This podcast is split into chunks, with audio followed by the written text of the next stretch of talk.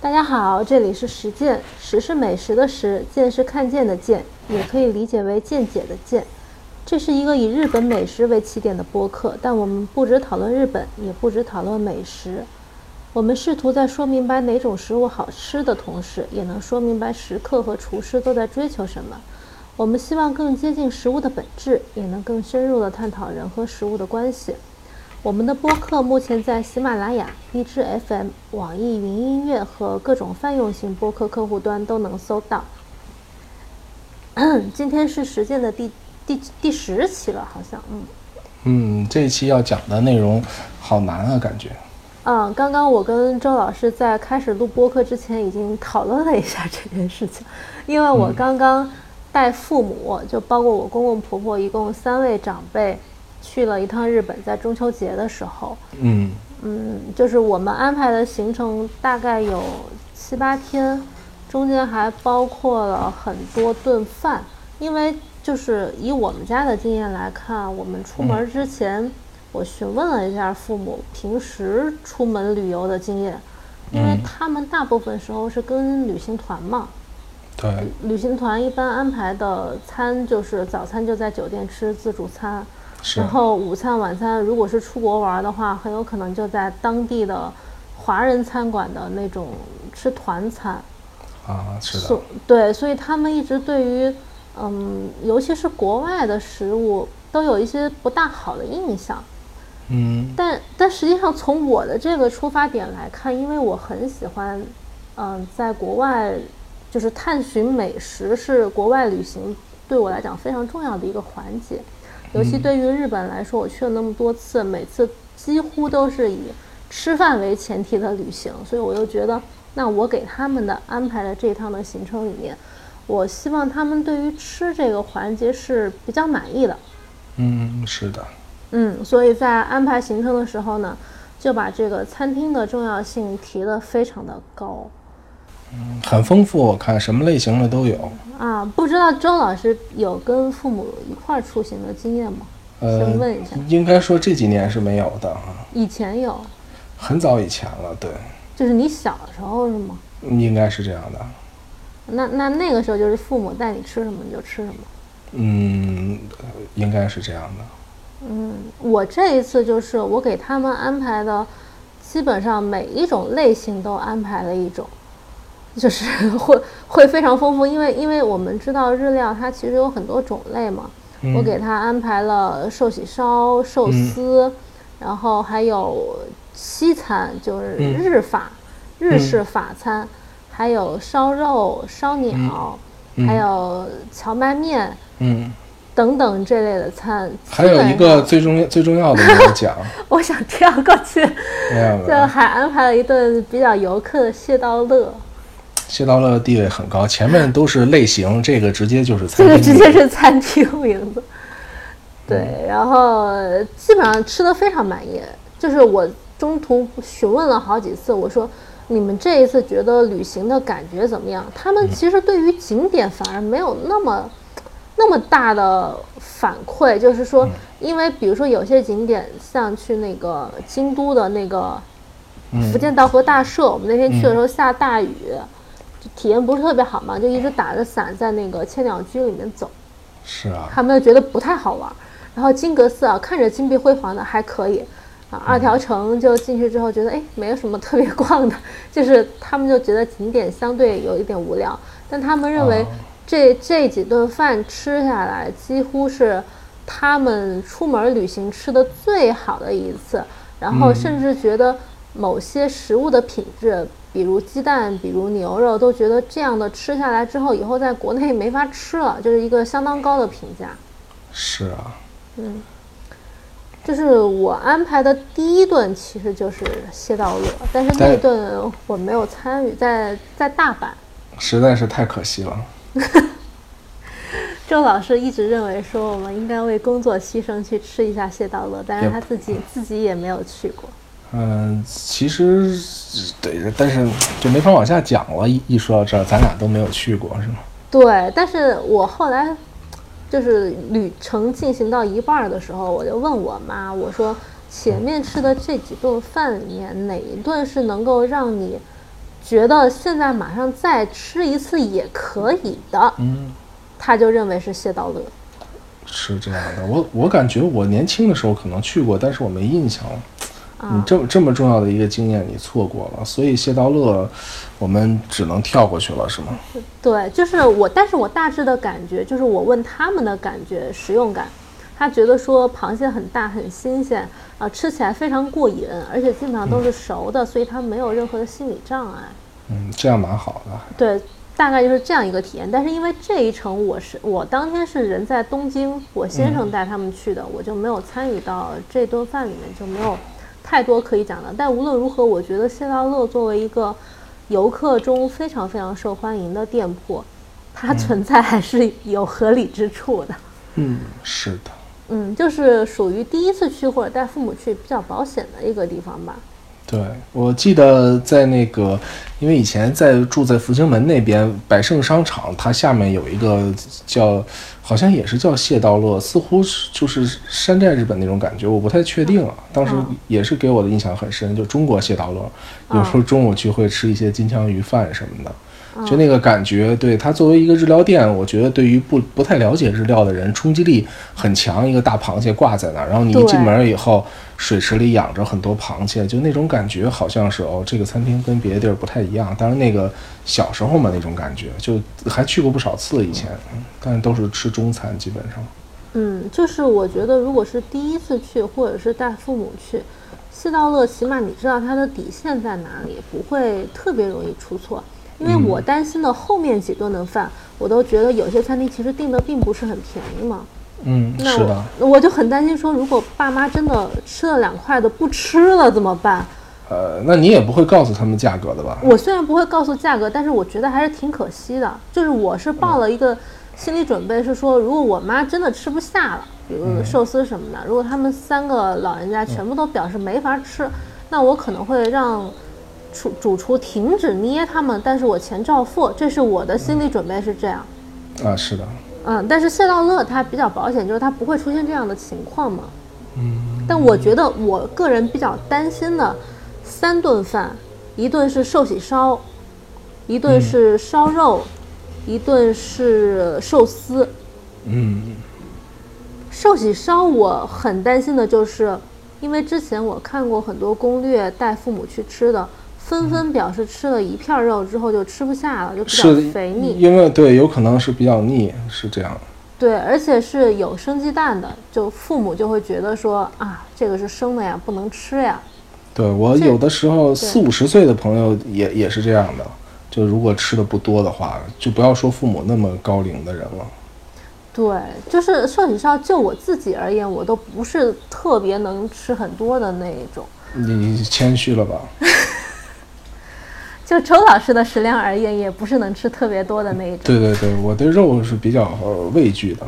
嗯嗯嗯。然后我们这一次去吃的是京都的三岛亭，嗯，三岛亭旁边还有一家谢道乐，然后他们几个看到那个谢道乐的招牌，非常非常开心，说这就是我们昨天吃的那一家，很好吃。没有要求再吃一遍就不错了。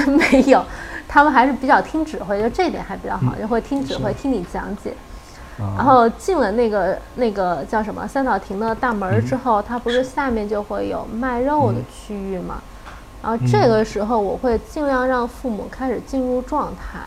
嗯。我说三岛亭，因为它本身有这个，它自己是一个肉的经销商，然后你可以看它柜台里面有这么多种肉，嗯。啊，你们可以先观赏一下，然后他们就开始就觉得啊，分得这么精细，花纹这么漂亮，就是你让他在心理上稍微有一点这种期待的感觉嘛。这就和一进谢道乐先看螃蟹一样，好像对对觉得阵势很好。嗯对，然后再上去，反正点的是一个比较保守的套餐，就有肉有蔬菜。嗯就当时比较担心的是沾生鸡蛋的环节，因为当服务员把那个鸡蛋磕到碗里的时候，我妈他们就已经开始有一点不大能接受，说啊，这个一定要这样吃吗？就这种。嗯然后我们就会从这种食物的品质上来讲，说，因为日本是有生食鸡蛋的标准的，日本、嗯欧洲、美国都有这样的标准。然后我们就会说，国内的鸡蛋确实不能生吃，但是日本呢，你可以试试看。如果觉得不能接受，也不吃也没关系。我们全程都是抱着这样的态度，你可以试一试。你如果不能接受，我们绝不强迫你，但是还是希望你稍微尝一口。是的。对，然后三位老人家尝了之后就觉得鸡蛋一点腥味都没有。嗯。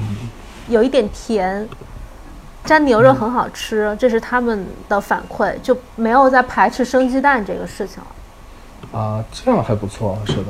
对，因为这一顿其实是生食最少的一个东西嘛。但是我不能说所有的听众朋友，你们的父母也能够这么这么快的接受这种新事物啊。但是，一般我们还是让老人家放心，就是说，呃，日本的生食鸡蛋是有规范的，它不是瞎胡闹这么搞的。你让他从心理上稍微有一点点安慰，可能会多多少少好一点吧。是的，服务还热情吗？服务挺好的，特别热情，是吗？因为我觉得三岛亭他那个中居那天分到的是谁，差别还挺大的。有的就是很热情、很好客，但有的也是，就基本上是你不你不说话，他也不会跟你说话这样的。啊，但是可能运气运气还是蛮重要的，对。因为因为我现在能够稍微用日语沟通一点点，所以是分人，你知道吗？我有一次去的时候，那个人就是我问他什么，他都是黑着脸说话，然后也从来不主动说话，也会有这样的人。那我觉得还有一点点糟糕。对对，就有如果遇到好一点的，他其实也不管语言通不通，就都能表现出很热情。所以我就想，可能也是游客多了还是怎么了，就是整体水平啊，这个扯远了。当然，你能遇到这个服务态度比较好的，我觉得还是蛮好的。对，然后那顿肉，它的套餐的分量是每个人有四小片的，四巴掌大的那么一片儿，居然每一个人都吃完了，我很惊讶。嗯，因为我是抱着我还能够接 多接收几片他们的那个吃不下的肉，结果每个都吃完了。实际上我记得你是晚上十一点又饿了，是吗？对，而且不止我饿了，我妈居然也饿了。她跟我说她晚上居然饿醒了。我觉得是不是因为没吃主食，所以就因为米饭和面什么的她是没有的。她最后有一碗米饭。呃，我我是吗？那我可能忘了。对，那不应该啊，那还没有吃饱那。他可能特别没有油水。我妈其实特别瘦，她平时的饭量也不大，然后她觉得油水特别少，就很容易就消化干净了。就可能当时吃的时候觉得很饱，但是消化的特别快。嗯，这样的。对，然后这一顿是他们吃完就表示非常满意的一顿，因为寿喜烧这个东西是非常明显的，能够让人一下就觉得牛肉品质的一个东西嘛。嗯，是的。嗯，寿喜烧我们之前在好像是在第三期也专门聊名店的时候稍微聊过一些，大家有兴趣的时候可以再回去听一听。然后寿喜烧之后又安排烧肉，他们没有什么意见吗？寿喜烧是，嗯，我想想啊，寿喜烧的第二天吃烧肉。对，就是他们会不会觉得好像都是肉，没有太大的，就是从老人家来讲，可能会不会觉得太腻了，或者？为什么要都是都是肉这种？这个我当时的想法是说，因为寿喜烧跟烧肉的做法很不一样嘛。嗯，我就跟他们讲说，烧肉也是另外一种烹饪，就是很香很好吃的一种烹饪的方式。我认为他们能够接受寿喜烧的话，接受烧肉的问题也不大。这是我当时这么想的，因为因为烧肉很多也是熟的嘛。对。去的那个店是京都的烧肉史泽，史泽是一个很大的烧肉集团的分店。我曾经经过过，好像是。嗯，对，那家还可以，但是出乎我的意料的是，他们对于烧肉的接受程度反而没有寿喜烧高。啊，是这样的，是不是因为烧肉太厚太重了一点，重口？嗯，我其实我选的那一家，就是因为我们知道烧肉有很多是酱汁儿的，然后也有一种是盐的嘛。嗯，我我选烧肉店的时候，我一般会更倾向于盐烤的，就是比较原味儿，味道比较淡一点，比较清淡一点。因为酱汁腌的大部分都偏咸，我个人不是特别喜欢。嗯，啊，烧肉史泽那家呢是稍微清淡一点的，但是有个问题就是分量太大了。啊，这样。对，因为我点的是套餐，就是所有的一个小 tips，就是所有的烧肉店里如果有套餐。一般都是推荐点套餐，就它很多套餐都是囊括了他们店里比较招牌的一些肉的部位。而且点套餐的话，一般都是店员可以帮你烤，就是烧肉这种特别考验火候的这个东西，我一般是觉得不要自己上手比较好。对，而且日本的套餐它是要按人头点的，对对对，有些。对，就大家我们有时候出去吃饭，可能会觉得好像，比如说我六个人，我点四份行不行？这个很多店是不太可以的。对对对，这个其实是，我觉得日本的餐厅都会说，你不是说两个人 share 一份啊，除非在驻地那些特别游客的地方可以睁只眼闭只眼，但其他的餐厅基本上就是你是几个人就是几份儿。对，是的，而且驻地现在很多，他也会贴着那个英文的，就是必须每个人点一份主食套餐。对对对对对，因为你占着人家位置嘛。是，其实就跟有时候点酒一样嘛，可能从头到尾吃很长时间吃烧鸟，然后一点酒不点，那有些店也会比较黑脸这样子。是，啊，当时碰到的问题就是一个套餐，它起码大概有五六个、六七个肉是有的，然后每一份肉可能有好几片嘛。嗯，吃到一半，他们就表示有点吃不下。然后后来就是我跟我先生两个人，就几乎接收了他们所有的肉，但是每一种肉我们都鼓励他们就吃一片儿。那你吃不下可以给我们，但是你可以把，因为它每个部位的味道太不一样了，我们希望你还是多尝尝。是的。嗯，然后吃烧肉的时候呢，就发现烧肉有很多是半熟的。它烤两边煎烤的时候，嗯，中间还是几乎是生的嘛。是的。但是有了前一天的寿喜烧打底，我发现这种这种味道，这种熟度他们也可以接受。但是但是吃完之后，他们会觉得比前一天的寿喜烧，嗯，肠胃不是那么舒服，因为确实太肉太多了。嗯。烧肉也是一个周老师嗯不大看得上的。嗯，没有，不是看不上，是觉得太多了。其实大家一起吃的话，我觉得还蛮好，就点那种可以不点套餐，然后单点的那种。就你这次去不是想排队没排到的那种店吗？啊，对。我后来发现烧肉史则，就如果大家嗯有机会去这家的话，我当时特地问了店员，我说是能让您烤吗？他说你要自己烤或者让我烤都可以。但是我不是特别确定，如果不点套餐的话，能不能让店员烤？这个可以到时候询问一下。如果如果有人有机会去的话，嗯，好的。对，嗯，因为很多店它是只有套餐是可以店员烤的。嗯，是的。然后那个所有套餐吃完之后，因为我跟我跟我先生都比较喜欢吃日本的烧肉，我们最后点了一个牛肉塔塔。嗯。然后也哄骗几位老人家，每个人吃了一小勺。呃，牛肉塔塔就是一个全生的牛肉拌一些拌鸡蛋黄，可能有一点点调味儿。他们觉得牛肉很甜，一点都不像生肉。啊，是的，能做到那种程度的，一般就都不会差了。呃，毕竟田老师去的店，怎么都是精挑细选嘛，是不是？嗯，那个烧肉使得价格还可以，人均套餐都是一万的样子。嗯，也蛮贵了。嗯。是吗？反正反正我觉得还比较划算吧。是的，那就是两顿肉的反响都是可以的，这么两顿肉的反响都是可以的。就烧肉如果分量没有那么多，我相信他们会更喜欢。嗯，对。然后最麻烦的一顿就是寿司。嗯，在哪家吃的？在工业。哦，你其实田老师很喜欢的那家店。嗯，就是我认为它性价比很高吧。我我我倒说不上是特别喜欢，但是。你说很有可能父母完全完全接受不了，可能就是要放弃这顿饭的话，这个成本的我是相对比较能接受的。嗯，午餐是吧？对，午餐。嗯，我们也在第三期说名店的时候提到过这家店，因为工业它本身是午餐和晚餐都做的，晚餐应该要两三万日元，午餐就四五千日元，价格非常便宜。那午餐大概是十罐左右。嗯嗯，像金枪鱼的赤身中腹和大腹都是有的，就基本经典的一些食材都能够吃到。呃，我大概从因为那一顿是回东京之后吃的嘛，我大概从两天前就一直给他们打预防针。我说这个寿司就是你们真的吃不下没关系，我们可以跟主厨要求就不捏你们的，但是还是鼓励试一下，就是真正的好的寿司。我特别强调这一点，因为我觉得。我不是在街边随便找一个回转寿司，或者找一个就是特别一般的东西给他们尝试。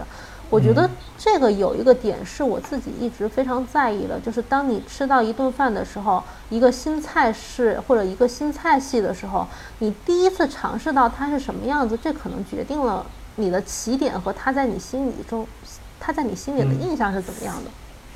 是的，就我如果给你找一个特别一般的寿司，可能你就会觉得啊，寿司果然不好吃，可能会是这种印象。那我找一个稍微靠谱一点的，你起码。就不会是因为他做的不好而对他有负面的评价，而是可能真的是你有可能你自己不喜欢，这我也就认了。嗯，有道理。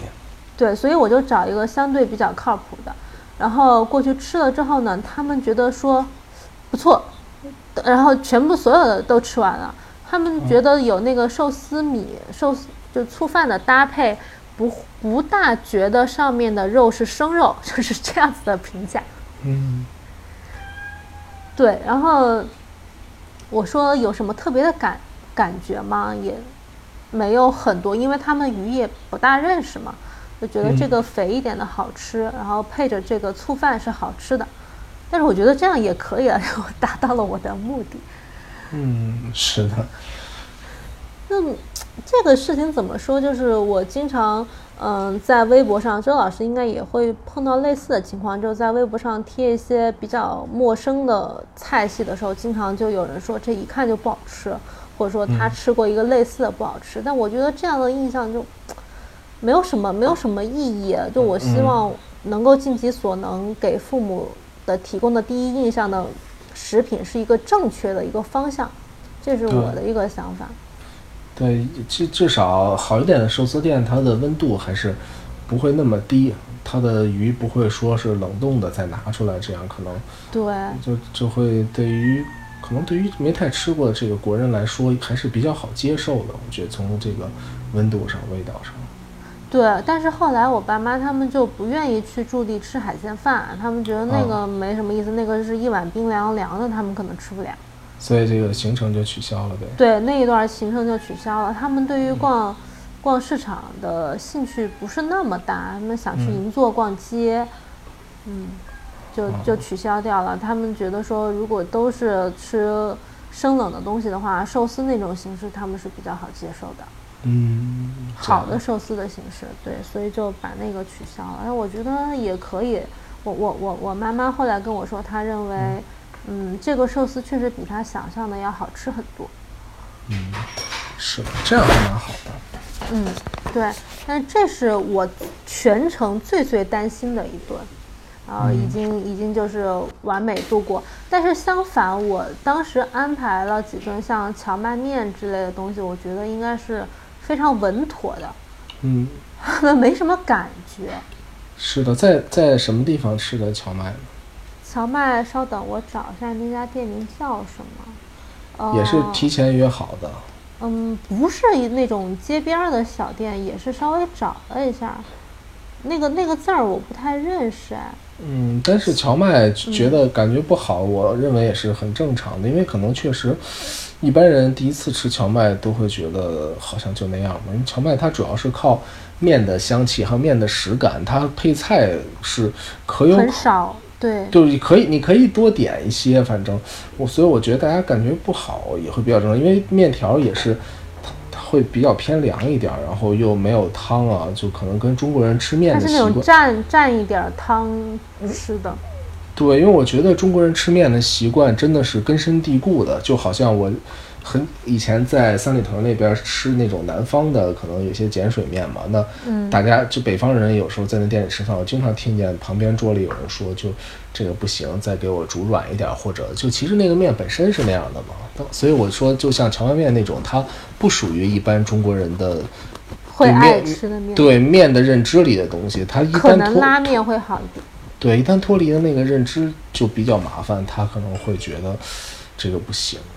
嗯，叫优西木拉，找到那个优西木拉。嗯，我我觉得可能乌冬也会稍微稳妥一点吧，跟荞麦面比起来，因为因为我妈就觉得说这个这个面也没什么味道，那乌冬很多时候就是一碗面。你像你去那个有西木拉，它应该是先上一些小菜，然后最后才上荞麦，应该是那种吧，也是一个 cos 这种。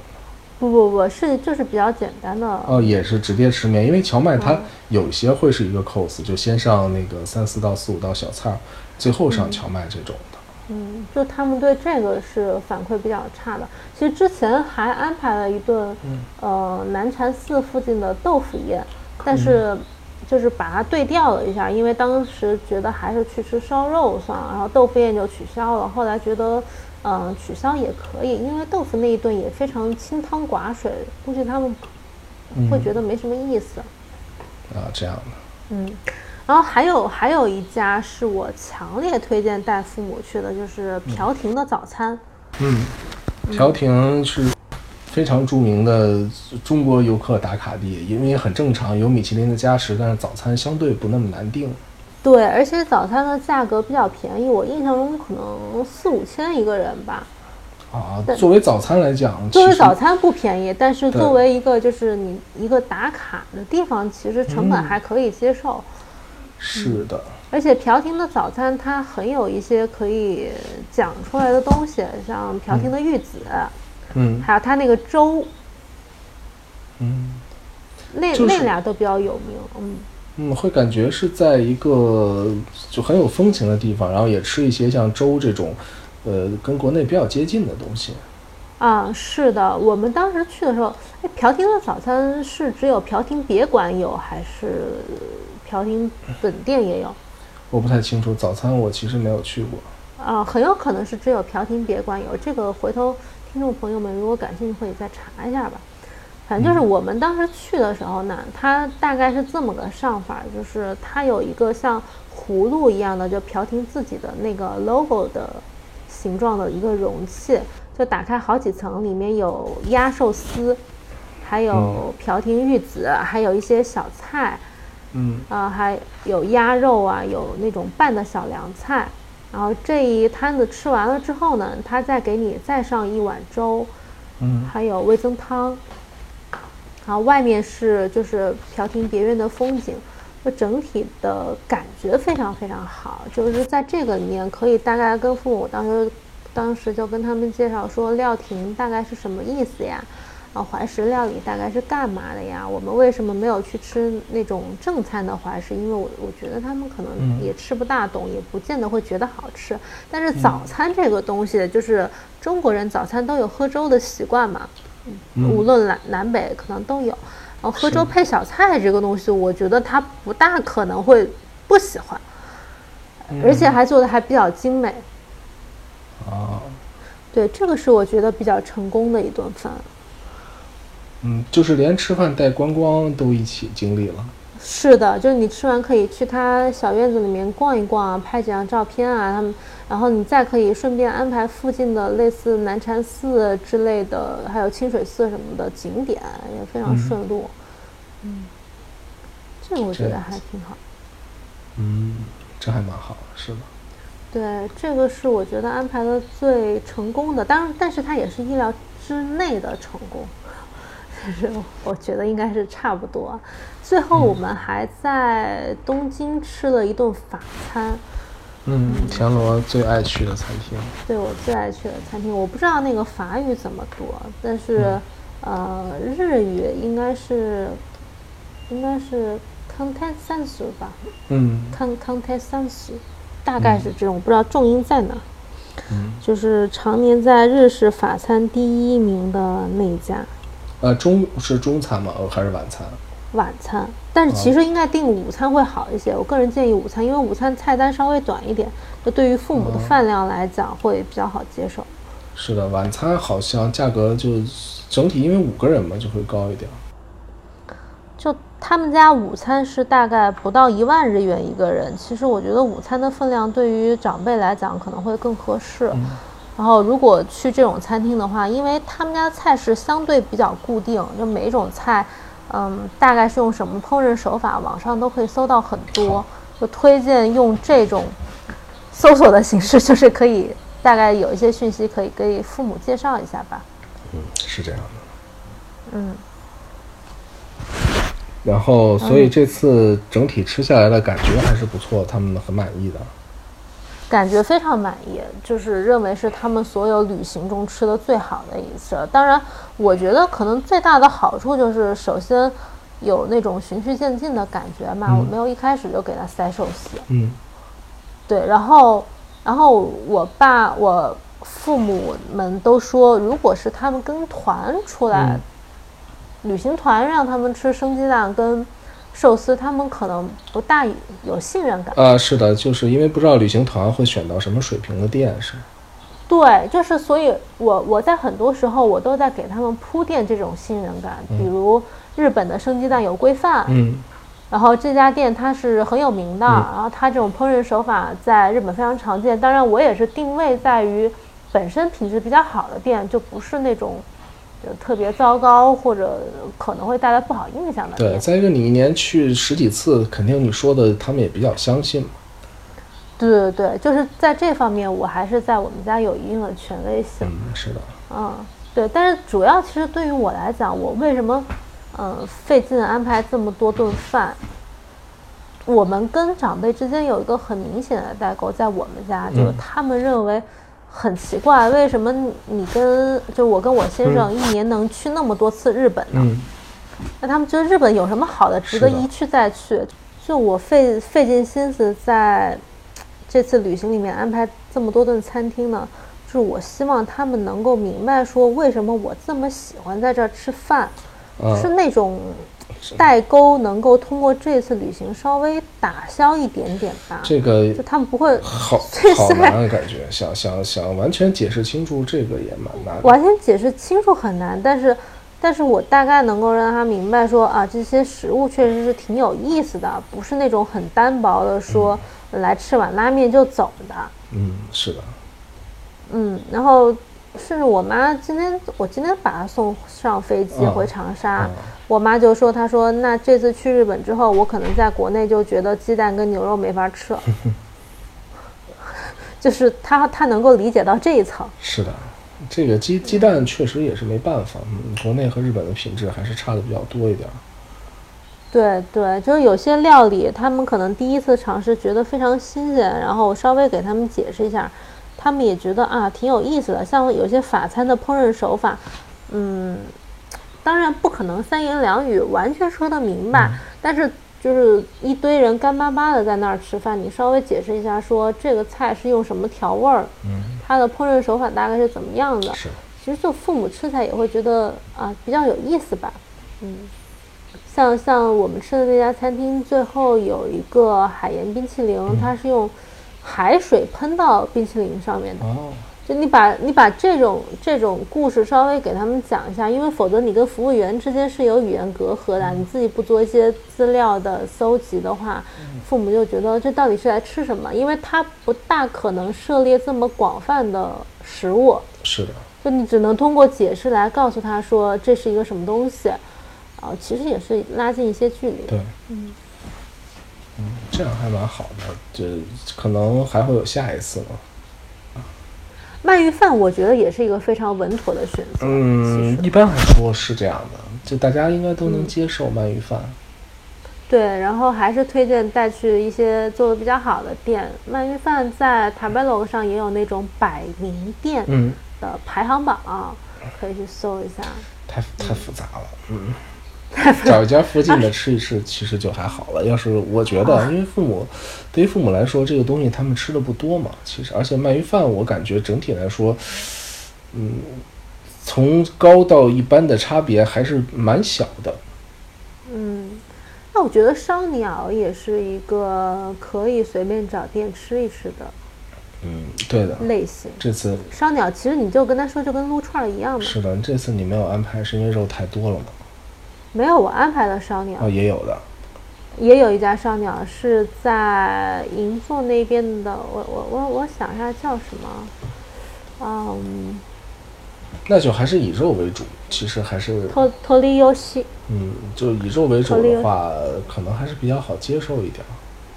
肉都是晚上的嘛，中午就是简单吃一些，也有在新干线上面的便当啊什么的。嗯，便当能吃习惯了，便当可是全是冷的。冷的，这个我就会跟他们解释说，为什么日本的便当是冷的，他们冷的，呃，这个应该怎么讲？就是他们冷的也是好吃的，而且味道不会散发出来，影响到周围的人。就大概大概从文化的角度上做一些解释，而不是直接说你就吃这个。啊，是这样。就是我会希望让他们明白这是为什么。